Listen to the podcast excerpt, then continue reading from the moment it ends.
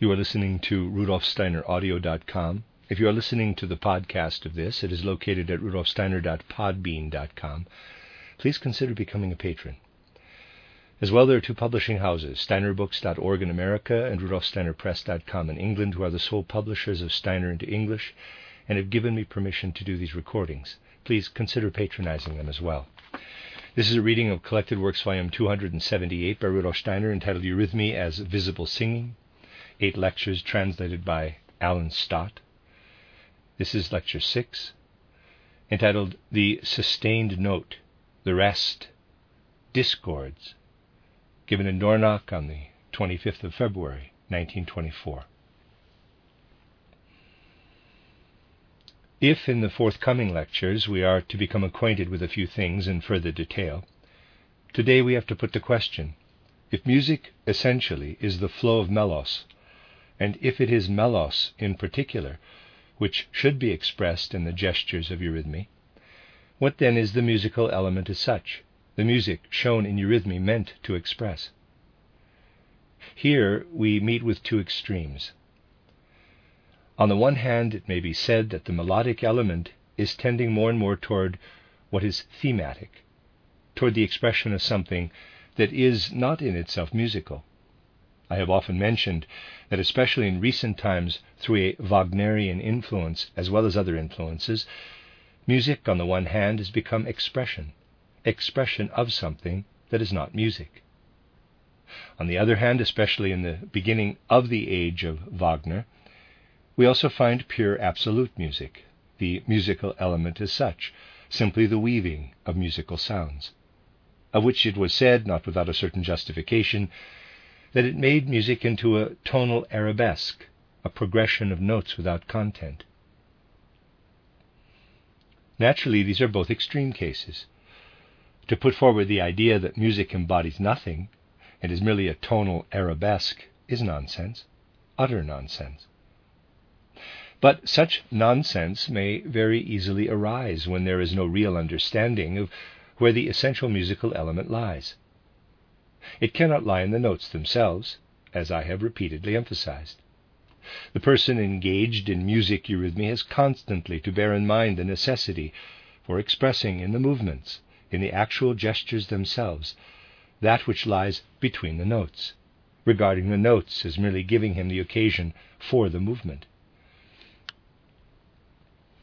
It may help you to carry out these gestures, I have already indicated, with inner correctness and the right inner feeling if we make a certain basic provision. And the provision should consist that you, as eurythmists, regard the actual note, and in a certain sense the chord too, as that which pushes you into movement, causes you to move, and gives the impetus toward movement. You must continue the impetus between two notes, and again regard the next note as the impetus which is given to you.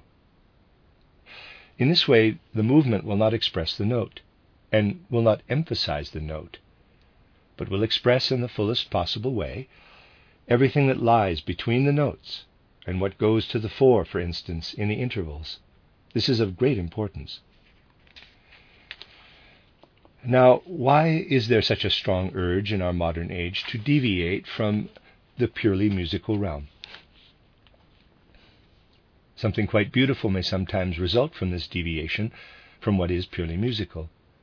But why is the urge to deviate from it so strong? It is because the contemporary person has gradually acquired an attitude of mind in which he is no longer able to dream, no longer able to meditate. He has nothing within to set him into movement, and wants to be set into movement from outside. But this being set into movement from outside can never produce a musical mood. In order that modern civilization could furnish proof of its unmusical nature, it has laid hold of a drastic means to do so. It is really as though, in its concealed depths of soul, modern civilization wanted to provide the clearest proof that it is unmusical. And the proof is given in that it has produced the film, the movie. The film is the clearest proof that those who like it are unmusical, For the whole basis of films is that they only permit those things to be active in the soul which do not arise out of the inner life of the soul, but which are stimulated from outside.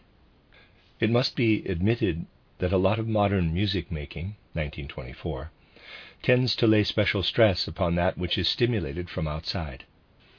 Attempts are made to imitate what is external, not by means of the pure melodic element, but rather by employing some subject matter as far remote from the melodic element as possible.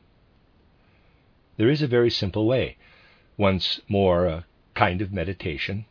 I recently spoke to you about the TAO meditation, which may be helpful to eurythmists in the way I have already explained, whereby you may gradually accustom yourself to seek for that which is musical, even in what lies outside the musical sphere. It consists in comparing a sequence of vowels such as lieb ist viel or Eden geht grell. There need be no meaning. Compare these, for instance, with Gap man mana or Op Olaf varm var. And now repeat such sentences one after the other. Lieb ist viel, Eden geht grell does not resonate. Gap man mana, op Olaf varm var. Musical. You will most certainly feel that the second examples are musical, whereas the first exist as if they would not resound. Just try to repeat these sentences one after the other.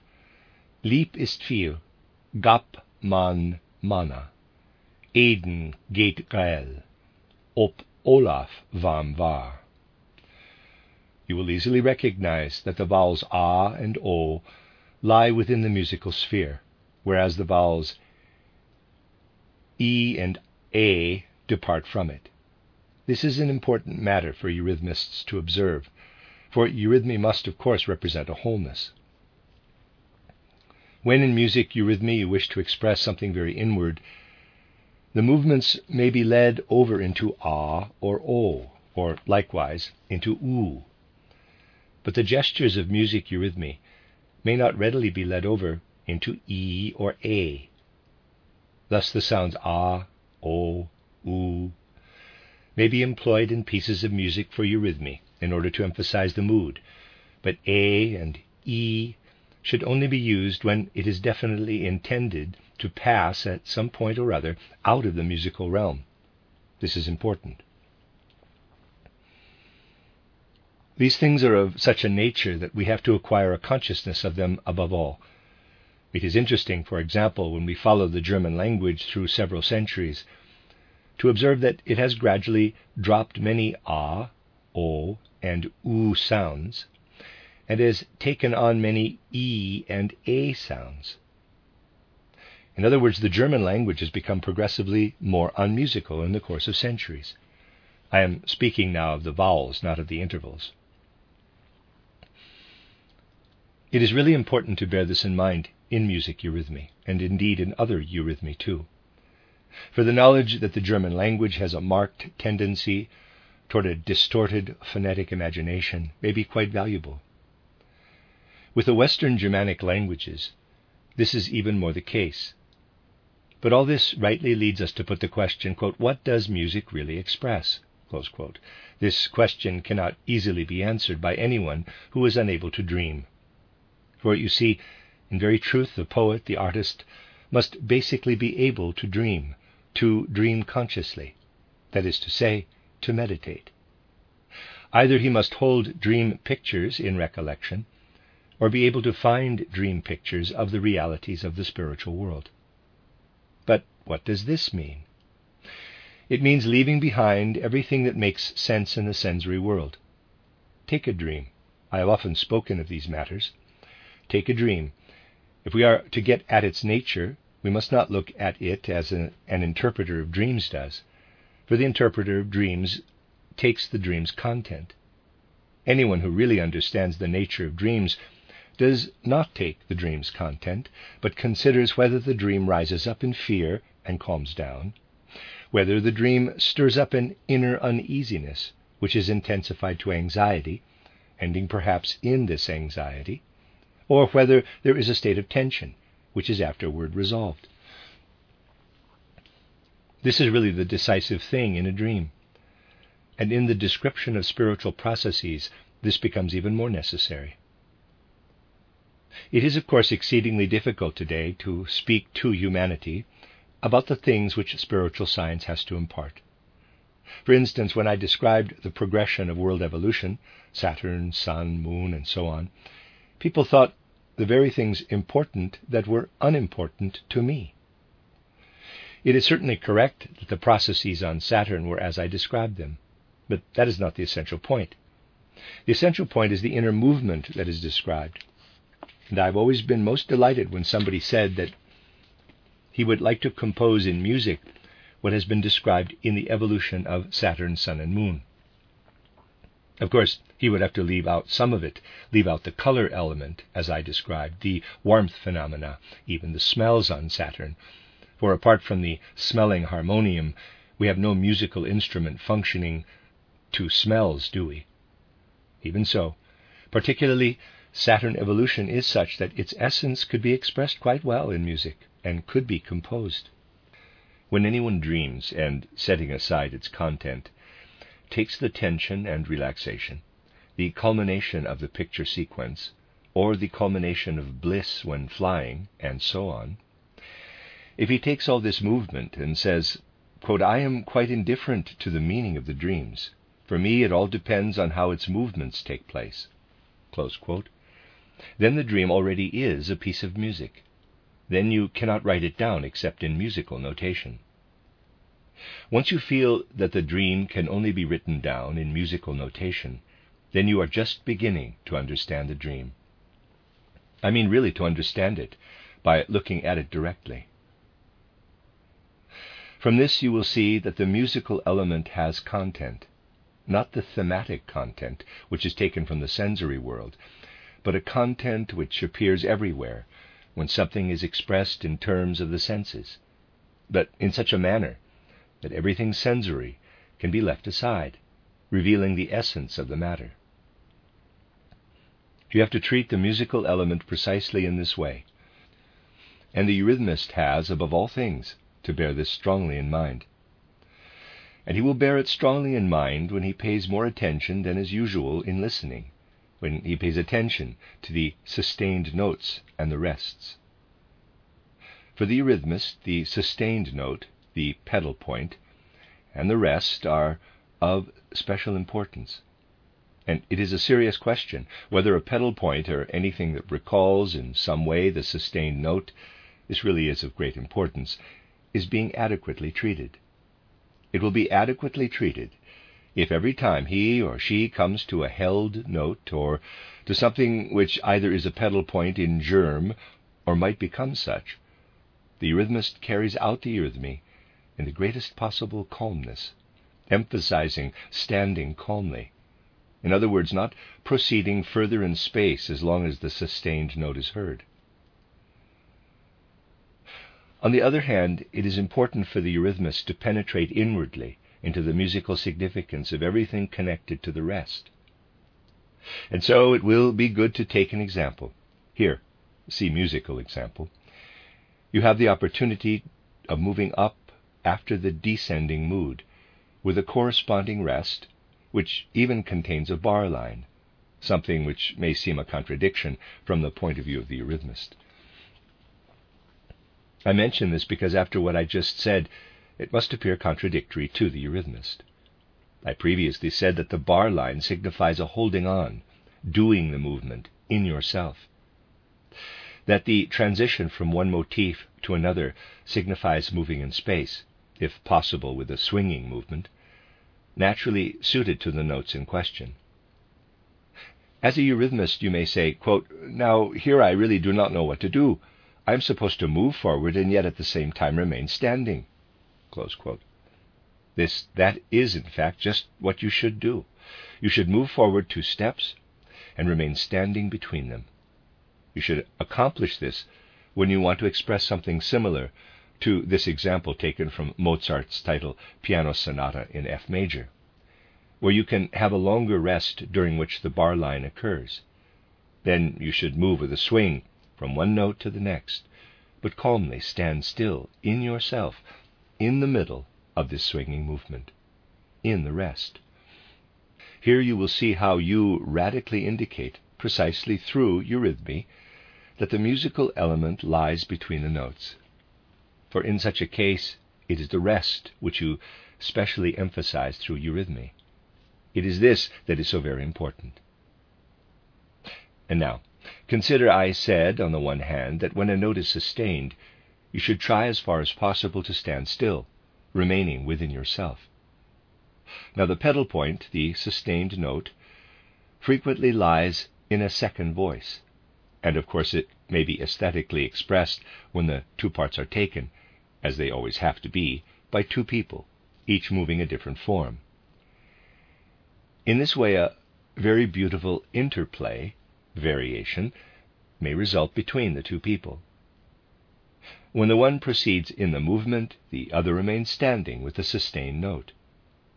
The movements are carried out so that the person remaining standing moves a shorter curve, during which the person moving onward in the form makes a fuller curve, and they re encounter each other. In this way, the whole thing is brought into a satisfactory movement, which on the one hand may be shown between the swinging over, between the interval, which may go as far as the rest, and on the other hand in the pedal point or the sustained note in general. See figure 12. It is in this way that the actual quality of music eurythmy has gradually to develop. Only when you feel things in this way will you be able to bring out the actual quality of music eurythmy. This shows you at the same time that music of several parts will essentially be expressed by a number of people moving a number of forms. The forms must be carried out in such a way that they really correspond to each other, just as the different voices correspond in the music itself. When you further develop the feeling of which I have spoken, the realization that the musical element lies in the tension, relaxation, in the rising and falling of the movement, you will indeed have something which the music expresses. For music does not express that which creates the meaning of words, but it expresses the spiritual element itself living in the movement of musical sound. It is consequently specially important for eurythmists to pay great heed to what the movement expresses quite inwardly in the greatest sense, that is, discord and concord. Now, you know a composer will never make use of a discord unintentionally. And indeed, music without discords is not really music, because it is without inner movement. Composers and musicians in general make use of discords. Concords are actually there in order to calm the discords, to bring the discord to some sort of completion. In the experience of discords and concords, something makes its appearance which approaches the mysteries of the world closer than we can put into words. Let us suppose that we hear a discordant phrase which resolves into a concord. Let us observe what the eurythmist does. He or she, of course, can bear in mind all that I have indicated, and shall possibly still indicate, with regard to forms. He or she will go on to a concord and may use as form the various intervals that I have indicated. But the transition from a discord to a concord, or vice versa, should be brought out in the presentation. It should be that the eurythmist, while moving on in a discord, at the moment of going over from a discord to a concord, must insert an abrupt movement into the movement itself. See figure 13. Something very significant is expressed in this way. By this means, we express the fact that here, with the transition from discord to concord, or vice versa, something is brought about which the human being places outside of himself. What I have drawn above could also be drawn like this. See figure 14. Observe how I erase a small part. That is where you go back. You will feel that a small part has been erased. It is a passing over into the spiritual. When you erase a piece of your path, you annul all musical sound that is present in the movement, and you indicate, quote, something is present that is no longer possible to express in the sensory realm. Here, I, the eurythmist, can only suggest the bounds to you, the onlooker. Your imagination must take you further. You see, it is only when you, we come so far in doing such things that we reach the point where the arts should be. Philistines may think, when they see something of this kind, see figure 15, drawing on the left, that it is a face. It is not a face, it is a line. The face is as follows I must manage in such a way that no actual line is drawn. But a line, as it is, is allowed to arise out of the light and shade. See drawing on the right. Anyone who draws these lines from the very moment he begins to draw is no painter, indeed, no artist at all. Only someone who allows the lines to arise out, either out of the color or out of the chiaroscuro, light and shade, is an artist. You can draw in a Philistine fashion like this, figure 16. This represents the boundary between sea and sky. But in reality, it does not exist. It is absolutely non existent. The sky exists, blue. The sea exists, green. The boundary between them both comes about because they touch each other. See figure 17. If you want to paint a picture of a house surrounded as it is by air, leave room for your colors within the area which the air leaves free. The house will come about. That's what art has to work for. In this matter, one can indeed sometimes reach a fine state of despair. You see, such despair is very difficult for someone of today to understand. Now, many and various are the types of people who apply for teaching posts at the Waldorf School, Stuttgart, amongst them teachers of drawing. They have certainly learned something, namely drawing, that is quite useless at the Waldorf school. They say, I can draw. Indeed, there is no such thing as drawing. It is damaging when children are taught to draw, for there really is no such thing as drawing. When you reach the point of understanding this erasing of your line in eurythmy, you will also have reached the point when this understanding of the musical element in doing eurythmy really leads into the artistic realm. Thus, whenever transitions occur, try, once again, without being pedantic, to develop a movement which goes back over itself, so that the onlooker is obliged to go back, so that he says to himself, quote, He or she was already further and is now going back. He will notice all this unconsciously, but he will at that moment be urged out of the sensory realm to enter into the spiritual realm where everything to do with the senses is erased. In this way, you will discover the possibility of looking for the essential nature of eurythmic movement in the rest, even bringing more and more into the rest. Let us once more consider our example. See figure 11. Here you have a transition which, in its note values, already presents a marked feeling of going out of yourself of going with your inner being out of your skin. With the interval of the fifth, there is still the feeling of being just at the boundary of the skin. The fifth is the human being. Going further, we actually pass over into what lies beyond the human realm. But in this case, because we are dealing with music, into the spiritual realm. If you achieve this emphasis of the rest by means of specially pronounced movement, and yet Introduce into this movement a momentary calmness, as I have indicated. You will express the whole meaning of this ascending passage in a really satisfactory rhythmical way. When you are practicing, try to find examples of musical phrases containing long rests and very pronounced leaps in pitch, and then try to make the movement as characteristic as possible. This will result in a eurythmy perfectly adapted to the expression of instrumental music. I might say a singing eurythmy. This will also affect your eurythmy as a whole, for by this means you will feel the very marked contrast which lies between the vowels and the consonants for eurythmic expression. Even if it is true that E or A actually tend toward a distortion of phonetic imagination, they are nevertheless vowels, and remain within the sphere of music, whereas the consonants are merely noises and lead away from the musical realm. I have also said that the consonants are really the apology for using the vowel sounds for something in the outer world. This will closely concern you, for in speech eurythmy, it will cause you to introduce as much of the vowel element as possible into the consonants. This means, in other words, that you should try in eurythmy to make the consonants as short and the vowels as long as possible.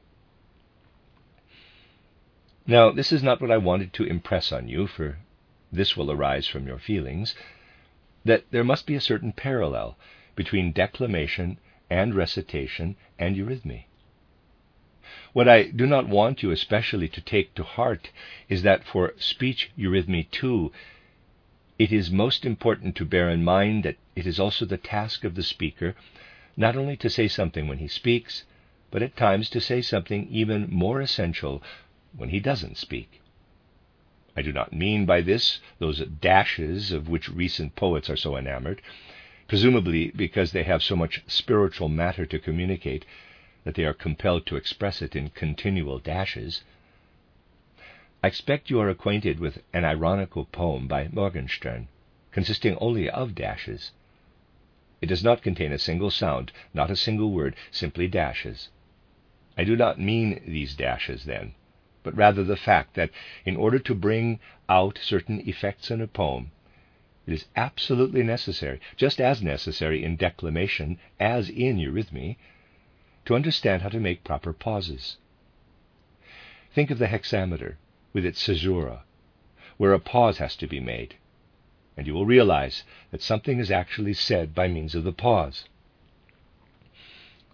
Sometimes the pauses need only be short, but it is important that they should also be given their place in declamation and recitation. Imagine the phrase Was hör ich draußen vor dem Tor, was auf der Brücke schallen? Recited without any pause. Appalling. Was hör ich draußen vor dem Tor, was auf der Brücke schallen? Is correct. Now, as eurythmists, when you are concerned with the expression of a rest, and in speech eurythmy too, the effect will be eminently correct and aesthetically good, as well as intrinsically justified, if you cultivate the going back into yourself, going back in the form, which you have been able to learn from music eurythmy. So that at times, even in the short pauses of speech eurythmy, this retracing, this erasing the form, should by all means be seen. In conclusion, I only want to add something which will serve to complete what was left out in the preceding lectures. It is this you know that the keynote is best expressed by the position, or also by means of the step.